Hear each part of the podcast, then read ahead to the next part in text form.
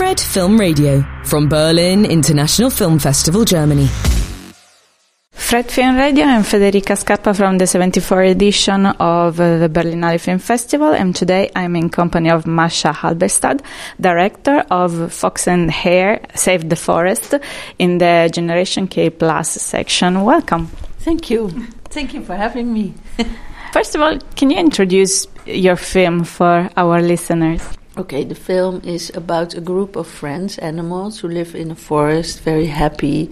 And one day, a beaver comes and uh, builds a big dam, and um, he's slowly flooding the forest. So um, they an, an owl disappears, one of the characters, and they they try to get owl, and somehow it becomes a story about friendship, losing friends, getting friends back. And it's a very exciting movie. The inspiration comes from a book Yes. that was then a TV series and now a. F- uh, It was a series, a series of A books series? that became a series or, Uh-huh. or a TV series. So there were like 26 episodes of the TV series, of which I directed 13, or at least I did for 26. I directed all the voices, but 13 I directed. you didn't navigate the transition between the page, the series, the film, uh, the feature Um, film. Well, I tried to. but because of the series, the characters are already very well uh, formed.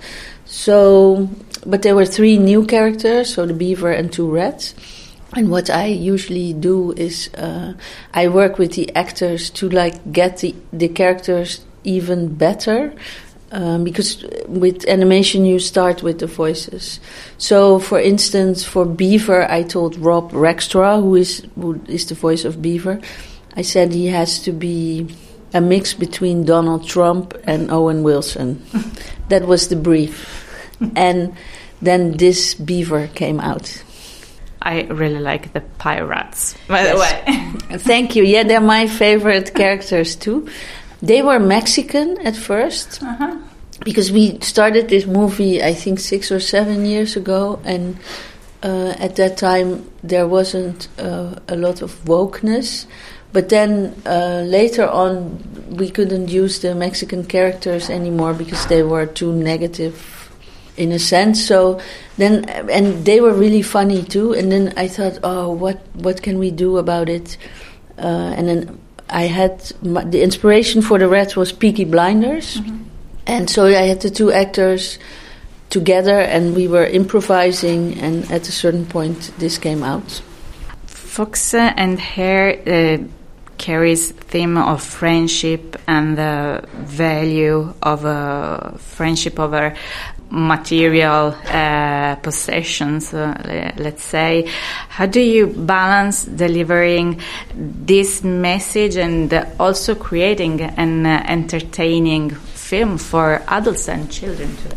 Yeah, I find it uh, for me because um, the series also started out as a preschool series, but I am not able to do that. I'm, I'm just I can't uh, because I have um, now my son now is 18, but when he was younger, I went to movies, of course, with him too. And I, if as a parent, you want to enjoy the movie too. So this is how I think about making movies. Uh, they have to also a lot be enjoyable for the parents. So um, I don't know what was the question again. I got lost How in do my. you balance between the, to make a Ah, yeah. entertaining So- Um, yeah, so I balance between uh, thinking like a kid and thinking like an adult, actually, and and then balance it out. But it- it's actually not very difficult for me because it is who I am in a sense because I am a- bit childlike in a sense still, but I um, and I have this specific kind of humor um, which I think both like, and that's just a happy coincidence. I think. Uh, let's talk about music in your Yes. film because it's very important. Yes, Uh, tell me more about the Yeah. music and the songs. yes. Uh, I'm happy you asked. Well, in the series, uh, I worked with André Dziezuk, and he's a fantastic uh, composer, and we became really good friends also. So when I did the movie, of course, I asked him, and I wanted uh, an 80s kind of feel, but, but, it was also because he bought new synths. And then the music, there was the French French song was already in the script in a way, um, but I actually in all my movies there's music. I don't like musicals. Actually, I hate musicals, but I do like music in films. Um, so I, I don't know. It just happened.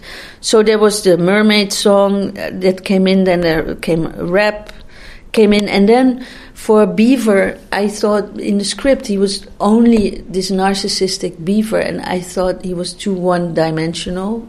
Um, because he had to have something vulnerable, but to make him vulnerable, the narcissistic side had to be, you know, made bigger and bigger. So um, in the script, he was just showing his his lodge, and then I thought, no, it has to be a song because then it's even more. You know, it has more grandeur. You know, so I, um, I, I, I had the idea of having I told Andre, can we not do something with the beaver, the bee? And he and he made this song and I was just blown away. And, and Rob Rackstraw who does five voices in the film, he wrote the lyrics and he improvised also a lot. And then the friendship song uh, we made the friendship song and then the movie actually was too short so then I said, we have to extend the titles, you know, and we'll go back to the friendship song. And I had the actors improvise the end. So I just said, okay, this is the end, talk over it. And they did. And then this came out. And, and I had the idea that Tusk would sing the whole end thing. So we recorded that, and Andre put it all together, and it became really great. I'm, I'm really, I'm so happy with the music. It's really fantastic, I think. The, the song "The Beaver Stuck" in uh, inside the head. In yeah, yeah, yeah, yeah. You have it in your head for days. Yeah, yeah, I know. Can you discuss any particular challenges or highlights you encounter during production uh, of the film and how you address them to bring your vision to life? Well, with this, for me, it was difficult because I'm a stop motion director, and with stop motion, you have, you know, you're in the set, you can touch the camera, you know, how, you know how the how it will all look. You know, you can change the lights if you want to. Uh, it's very tangible. Um, and with this movie, it's 3D, so for me, it was a huge challenge but also some somehow also in a nice way. I'm kind of a, I'm a director who I'm a reactor actually. I react on what happens, so I'm not good in thinking ahead. You know, I I'm just when I get there and I think, oh, this is a problem, I'll solve it, but I can't you know see the whole thing at once. And with stop motion that's not a problem at all because you you can immediately react. But with this you can't. Uh, with uh, with 3D you have to do everything up front because you look at gray blobs and you just see in the end the finished result, the lighting and everything. And for me, that was very challenging because I had to imagine how it looked, and I also edit so when you edit, you edit on a, on a, on an image that you can see with all the details. And if you don't have the details, you cannot think of how long mm-hmm. you can look at it. You know. So um, for me, that part was really challenging, but also in a good way because now I just learned to make a movie up front. You know, with animation, you have to do everything up front. So yeah I don't know, but that for me was the most. And also, this is a movie with a lot of water. Did I was asking? Yeah, because I know it's one of the hardest. It's the hard, and it, it's it was a technical challenge. This movie because it was made in a game engine in Unreal, which is also new and uh, very you know. It was an interesting way to explore this. Um, also to get to get rid of the game engine look because the you know it renders real time, uh, but all the images that came back were too sharp and very they had, they had no movie quality at all. It was like looking at a game. So I had a lot of challenges with the compositor to get the images right and give him a cinematic feel, you know, because it yeah. But the the engine worked fantastic. I mean, I really like how the water looked because water is really challenging in 3D. Yeah. Uh, one last question. You just came from a Q&A, so uh, how Oh did my it go? They were clapping, uh, screaming, singing along, uh, dancing in the end. It was amazing. And they were so enthusiastic. I was just, yeah, it, it was emotional in a sense that they, that they love it so much. Yeah. You know, you make a film, but you know, you, you, you never see the reactions, of course, only at festivals. But this was like, wow. So, yeah, really happy. Thank you very much, Mascha. You're welcome.